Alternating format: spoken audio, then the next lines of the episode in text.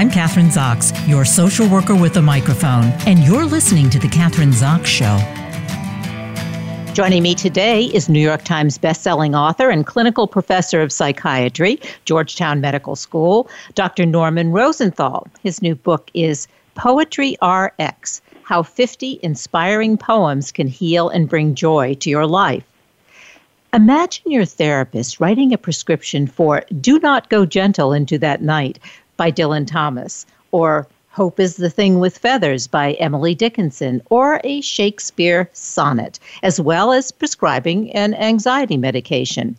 Dr. Rosenthal is that therapist. He was the psychiatrist who first described seasonal affective disorder and pioneered the use of light in its treatment during his 20 years at the National Institute of Mental Health.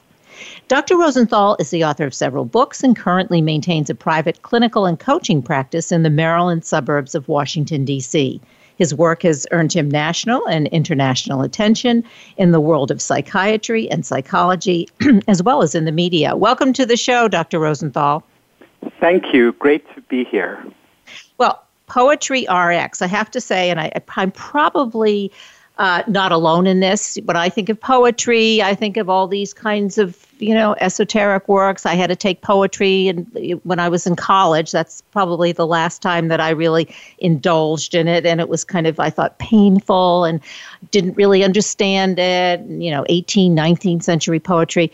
But your book is so I, I, guess it's like it's, it's an eye opener for uh, it. It's really inspiring, and I I guess uh, the first question is how did you and when did you decide to use poetry as medicine? Thank you. Um, it was an evolving understanding that poetry has this capacity. It started off with my own personal experience. When poetry helped me, there was a time when I left South Africa and I left behind my family. And there was this poem called Letter to My Mother by a very famous Italian poet, um, and I've included that in my collection. And I found myself reading it again and again and reading it to other people. And in retrospect, I thought, what was it about that poem that was so comforting? And I realized that I had not been aware of how guilty I felt about letting my people go, letting my family go and leaving them. And they had been so gracious about letting me go that I, I kind of understood what their sacrifice was in doing that. And so it already became clear to me that, as certainly as far as I was concerned, poetry could really be like a balm or a medicine. And then uh, there's a sort of pivotal incident that happened that's in my introduction to Poetry RX, where it happened with a patient of mine, you know, in a telephone conversation. And then I thought, wow, you know, this is really fascinating. And I started gathering poems that I thought not all poems can have this effect, but, but many can. And I started gathering them and asking patients to bring in their own experiences. And I found so many had kind of Xeroxed a poem, stuck it on their fridge, and gone to it again and again. And I thought, wow, that's really interesting. And so it sort of percolated in my mind over years until I found a way of putting it all together. And I must say, the pandemic, with its solitude and its deprivations, gave me the opportunity to cone in and focus and say, you know, everybody should understand what they can get from these things that we all, or many of us, have learned in this kind of stuffy way back at school. Yeah, because in going back to that stuffy way, it was always an English professor who was interpreting the poems. And now we have you, Dr. Rosenthal, a psychiatrist, interpreting the poems, each one of these poems. I, I chose a couple. I, I wanted to kind of, I think it's good to put a face on them. So, and put a face on your work. And I chose you know, a couple of the Robert Frost poems because I think most people are familiar with Robert Frost, but they reflect um, themes that are, I think, uh, very current. Um, so can we take those and because at the end of each poem you have the you actually write the takeaways. What can we take away from this poem? You really mm-hmm. hold our hand going through this mm-hmm. whole process. So let's how about stop the Robert Frost poem "Stopping by the Woods on a Snowy Evening" about loss. Um, and you're talking about the pandemic. So many of us have lost. There are so many losses physical, emotional, all of those. Yes, yes. Um, you know, that is such a gorgeous poem, and, and on the surface it seems so simple. Um, he's obviously he's in this little carriage, the horses carrying them along, and he sees the neighbor's woods filling up with snow, and he's almost drawn into staying there, staying there, staying there. And why does he move? Why does he gear himself up to keep going? He said, I have promises to keep and miles to go before I sleep. And I was reminded of a, a, very wonderful woman that was a client of mine, a patient of mine, who was suicidal. And the only thing that was keeping her from carrying out that threat was that she had promises to keep. People she people who needed her. And it occurred to me that this need to be needed, or the, the fact that we're needed, is like an anchor that holds us into the world even when we feel so despairing and so down. So it's a very hopeful poem because it, it acknowledges that sometimes we just feel exhausted. We can't go on, but people need us. We have promises to keep. And it's the power of that pull that is so important to understand and acknowledge. And so when you are understanding that poem in that way that we need to be needed and that is what keeps us on with an actual with a patient do you use say this particular poem and then also let's say the patient is suicidal or extremely anxious or whatever medication as well with the uh, you know in terms of, of uh, treatment? Yes yes. I, I, I want to really clarify that that medications are often a mainstay of treatment for people with severe depression, severe anxieties, uh, many things that um, I am by no means suggesting poetry as a substitute for medication or therapy or anything else. People say to me, you know, do you prescribe poetry? I say, yes, I do prescribe poetry, but I prescribe good sleep, exercise, good diet, self-care, uh, attending your therapy sessions or your 12 step programs. I prescribe all of these things. And I think the modern clinician really needs to be eclectic and use whatever works. And all I'm saying is this now gives us another tool to deploy in our attempts to help people who are suffering. Well, Jane Brody describes it, I, and then I get the columnist for the New York Times is uh, poems as a liter- literary panacea for the pandemic. So, as you say, that's just uh, part of the arsenal to help treat uh, uh depression and all of the uh, um, maladies that we've been talking about. So, but what about other psychiatrists? Are they doing this? Other psychologists? Or are you the only well, one? Well, you know, I, I don't know. I haven't surveyed other psychiatrists, but I guess what I like to do, and I've done this all along, is I like to try and be out front and say, hey guys, hey ladies, hey gentlemen, uh, let's, let's give it a shot. What can it hurt? And just to alert people to the possibility that there's a whole world out there that could not just heal, not just cure, where that's a heavy word, but enliven, enrich, inspire, these are all shades of the same thing that we're all as therapists looking to help people accomplish. And yes, sometimes they can be that tether that holds you to life. Uh, a poem that maybe you look at every day, and I've certainly heard examples of people who who look at a poem. Maybe it's the Lord's, not the Lord's Prayer, the um, sonnet, uh, Psalm 23, "The Lord is my shepherd," that um, you know, can just keep us holding on. You know, some feeling that words put down beautifully on paper, expressing a profound idea, belief, or hope, um, can really make a difference. And I think one of the things is that many of us think, well, you know, these poems were written in the 1800s and 1900s, and that the themes were different and they don't apply to our modern day problems. And that's not true. And you seem to point that out, I think, in all of the poet, uh, poems that you chose. Yes. Uh, a lot of them are. I've, I've gone all the way into the 20th century, of course, but I think one thing that distinguishes these poems is they've stood the test of time. They've comforted people and inspired people for centuries. And I say to myself, you know, is there something about something that fascinates people for centuries that's very, very special? The Mona Lisa, the works of Van Gogh, um, these things that people come to again and again, they line up to see the Mona Lisa. What is it about that painting? What did Leonardo da Vinci do that, that made it so magnetic? Uh, the works of Vermeer, the internal, what's it about the interior of, of Dutch landscape, uh, the, the, the interior? What is it about a, a woman pouring uh, uh from a jug or a, a girl with a pearl earring? that happened hundreds of years ago, why is it still intriguing us? Why do we line up for it? Because there's something about that creative genius who put that paint on that canvas in a way that nobody else could do. And that's what happens with these poems, is that somebody put those words down.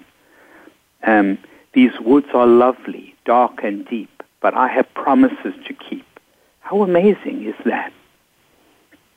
then why do you think we're so afraid of poetry? Is I mean, why do we, you know, yes, we'll go, uh, you know, mentioned going to museums and looking at beautiful paintings and, and, and relating to it. What are some of the reasons that we've been afraid to embrace poetry in the same way? Well, I, I think it's how it's presented. You know, we know those teachers at school who made uh, the work come alive, and we know those teachers who made us just stare out the window waiting until the bell rang and the, and the class was over. And, and what I've hoped to do, what I've hoped to do in this book is to be that person I would have wished had said to me, this is really simple. This person is saying thus and such over here. Why is he choosing that word? Why is she choosing that word? Hope is the thing with feathers that perches in the soul and sings the tune without the words and never stops at all. Hope is a bird. Um, it's it's perching in my in my head, in my soul. Isn't this amazing? You know, the idea of an actual little bird and then uh, and singing and telling me it's going to be okay. It doesn't stop, and it doesn't ask you anything to hope for something. So why not? You know what I'm saying? It's, I'm trying to make it real for people and then say these are the specific things that you can pull from this poem. These are actual takeaways. And then I'll tell you a little bit about the poet and how he or she came to write this particular poem. And um, I think uh, somehow people are relating to it in a way that makes me very happy because that really was the goal of my writing the book.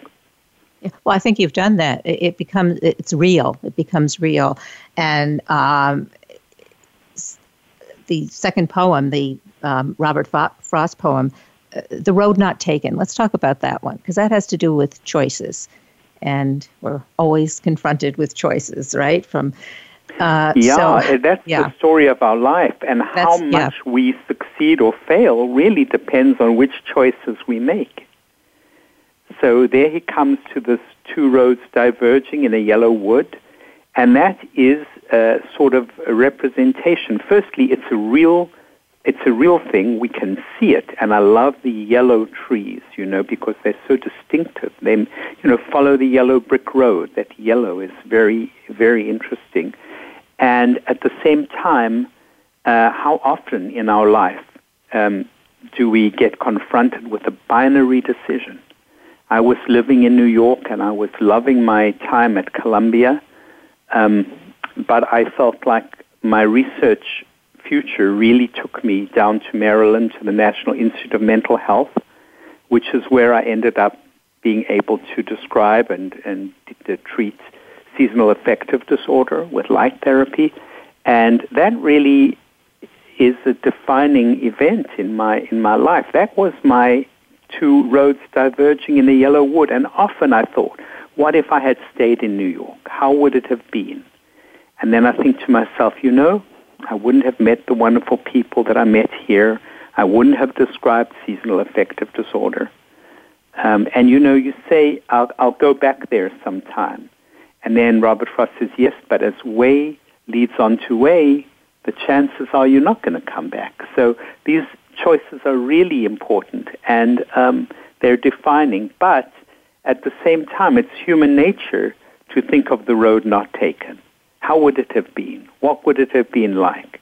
Um, it's just, I think, how a lot of us think. It's not necessarily very useful thinking because you already took the road. I guess you could go back, but the time is different. The moment has passed oftentimes you're not going to go back, or if you go back, it'll be a different place. So he's really dealing with a fundamental aspect of our thinking processes. Which road do we take? How do we choose it? How do we deal with the road we didn't take? How do we accept that choice that we made and just move on with our lives? It's that's why it's such an intriguing thing. That's why it's the equivalent of the Mona Lisa we stand in front of it in amazement at the genius of the man who was able to articulate this brilliant, fundamental fact of our modern life in such a short poem. Well, you know, you're talking about your choice uh, to go to Washington, not stay in New York, and you, that's the road that you took. And you took it and had a lot of success. So is it different? I mean, when you're, and then you look back and think, well, what if I had taken another road? You may have been just as successful, but doing something different. But many people take make a choice and they feel or they're suffering because they feel it wasn't a good one and then they look back with regret. Is that a different pro- is that becomes a different process? It it might be a different process or every person's process is going to be different. But then i think and, and i know that uh, you're a social worker by training, you're a therapist. The therapist will work with that person to try to understand what is it about the choice that she or he did take. Uh, what are the good things? You know, maybe that this person met a spouse, maybe had certain children, maybe loves those children, maybe, you know, if they had been in another place, they would have met somebody different and imagine how would life be without your daughter or without your son and, and, and help a person appreciate the choice that they did make uh, and you know get in touch with it. So i think everybody's story is going to be different but i think that one way you can think about it is is making the best of the choice that you did take. And sometimes you can track back. Sometimes you can. For example I had a year where I went and spent some time uh, once a month in New York City, met with friends, did all the New York things that I can't do in Washington, Broadway, and other stuff. And um, yes, I didn't go back, but if there was anything I missed about the city, I was able to recapture some of it and decide, you know, it's wonderful. I can visit any time I want and uh, and rejigger it in my brain. So there are many roads. it's not just you made one choice and there was the other choice, but now you go back and you have lots of choices. Maybe well, more there are many choices. ways of handling the major choice you've made. Like if you left New York, you can visit it. And and when I was leaving, a really wonderful supervisor of mine, a, a very excellent psychiatrist, said she, she said, "You can always come back and visit. We're still here." And helped me realize that I was sort of making it more of a doomsday thing than it needed to be. It's not that far away. And, and so you can have a bit of your cake and eat it too.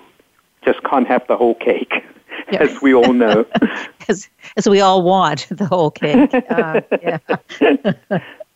um, well, okay, now this is I think applies to a lot of people, the aging population, the baby boomers, I being one of them. So I was interested in this poem. I guess Wendell Berry was the the, the poet, but uh, about getting old, old, aging, um, and um, let's talk yeah, about that. I, I love yeah. that poem. In fact, yeah. it was brought to me by um, a social worker friend of mine, now 80 years old, and she said she'd given it to many people, and many people had found it very helpful. And to me, you know, she'd done my field work for me because she'd sort of test piloted it with many different people. And when I saw it and read it, I could easily understand why it was so helpful. It started off, um, I know I am old and I say so, or I know I'm getting old and I say so. It was, it was such a bold beginning because most of us shy away from the word old as though it were leprosy. And I, I opened the, the um, chapter saying, you know, I had a recent 50th high school reunion and somebody would say, "Oh, you, you're looking so young, or you've aged really well." Um, everybody was dodging the fact that, in fact, we do not look like we did when we were 17 years old. Let's face it. And um, did you say that? I, I think this was a Zoom reunion. Did you? Did you? It was a Zoom reunion. Yes. Yeah. It was a Zoom reunion, and um, so exactly because we're all over the world now. And the other thing is, if I'm if I'm introducing a friend, if if I say, "Oh, meet this old friend of mine," now in the past, an old friend that was a mark of honor that we our friendship is old. But the very word seems to bring chills into everybody. And and well, I'm not an old friend. We're long-standing friends. So when Wendell Berry comes out and says, you know, I know I'm getting old and I say so, it's a very bold statement in our ageist society. And then he goes on to make some very intriguing observations about getting old. You know, getting old is strange because it's you know, each time you see an old, you, you see some sign that you're getting old, you know. Maybe you've got a limp, maybe you need a cane, maybe whatever.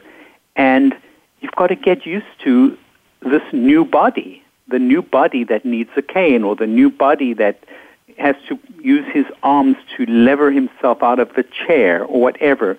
And each time it's like, wow, you know, this is kind of new.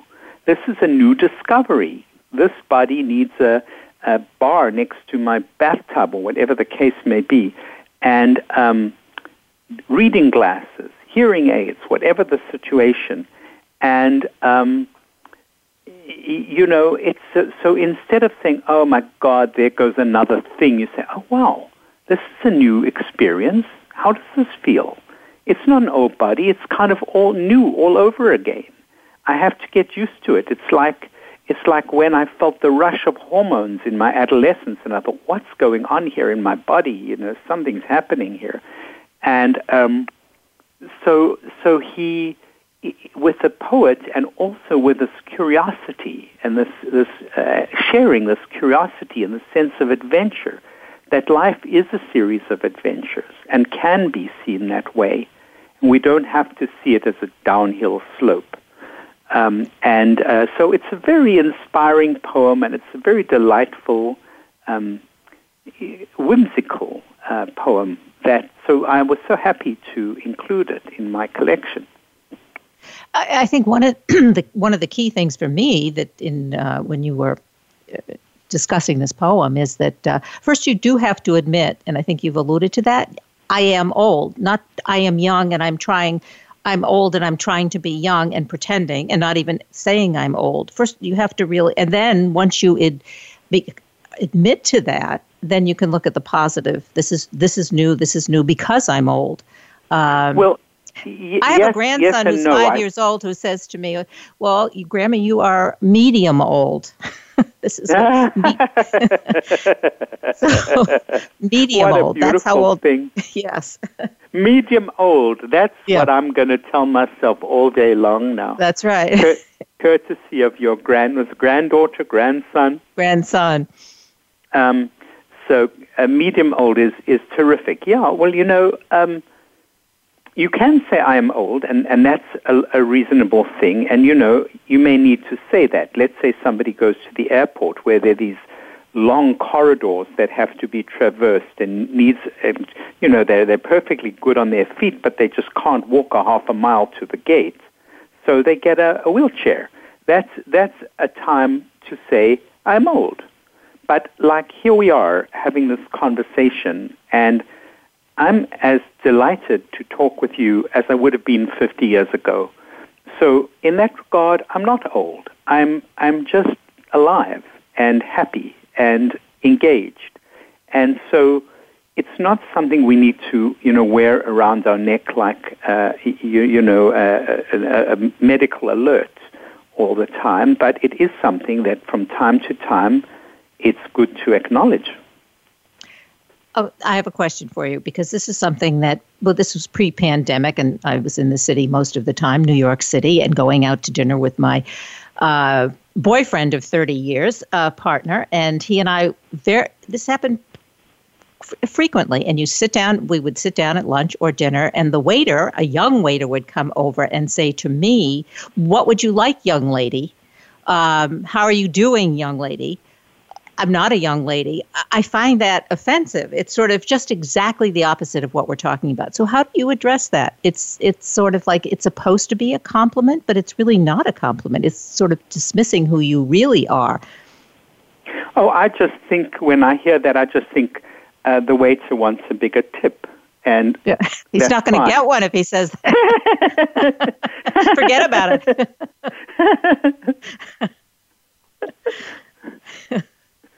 So, so to answer your question, yes. no, I, I, don't mind that. I know the waiter's just trying to um, be friendly, and, and I take it in that spirit. And you know, at at some at some level, I, I'm a little. I share uh, Wendell Berry's delusion. I feel like you know, I'm I, I'm not old. I'm just a young person with unforeseen debilities. That's how he puts it but think uh, but but with a whole background of wisdom and all kinds of experiences. So when the waiter says young lady, it's sort of dismissing that, isn't it? It's saying, well, it's really better to be young, not to be old, because old is not good. But old may be very, as we've been talking about, it can be very good. So. Um, well, I, I just love hearing that you have a boyfriend of 30 years. I think that's so wonderful. How's that for uh, I just think, you know, to know someone for 30 years and still call him your boyfriend, I think that's so much fun. It's so vibrant. well, that's great. It is. I, I uh, we have a couple minutes left. Uh, that's uh, this has been great talking to you, I have to say. But I do want to mention the book again because people should go out and buy it. Bookstores everywhere. Uh, Poetry RX: How 50 Inspiring Poems Can Heal and Bring Joy to Your Life. And I've been talking to the author, Dr. Rosenthal, Norman Rosenthal, but we've just talked about a couple of the poems and. Uh, there's just so much more in the book, so many more poems. It's just, um, it's great. It's a really, really great book. I, I really en- enjoyed the book and enjoy the interview with you. Thank you. Likewise. Um, so, uh, Dr. Rosenthal, website and or websites we can go to? to yeah, just one website should give you everything you need. Um, it's my name, normanrosenthal.com. So um, that's it, normanrosenthal.com. And, um, you know, there's a lot of stuff about my work and my background and um, blogs and things and also all the information. We do have another a book launch, a virtual book launch coming up on Tuesday evening, the 25th. It's out of Prairie Lights in Iowa City, but it's going to be um, broadcast over Zoom, and you can get information about that um, on the website and wherever you uh, Google it, you'll find it. And uh, come join us. Come enjoy the poetry along with us. Great. Thanks so much. Thank you. I really appreciate this. Thank you. I'm Kathryn Zox, your social worker with a microphone, and you've been listening to The Kathryn Zox Show.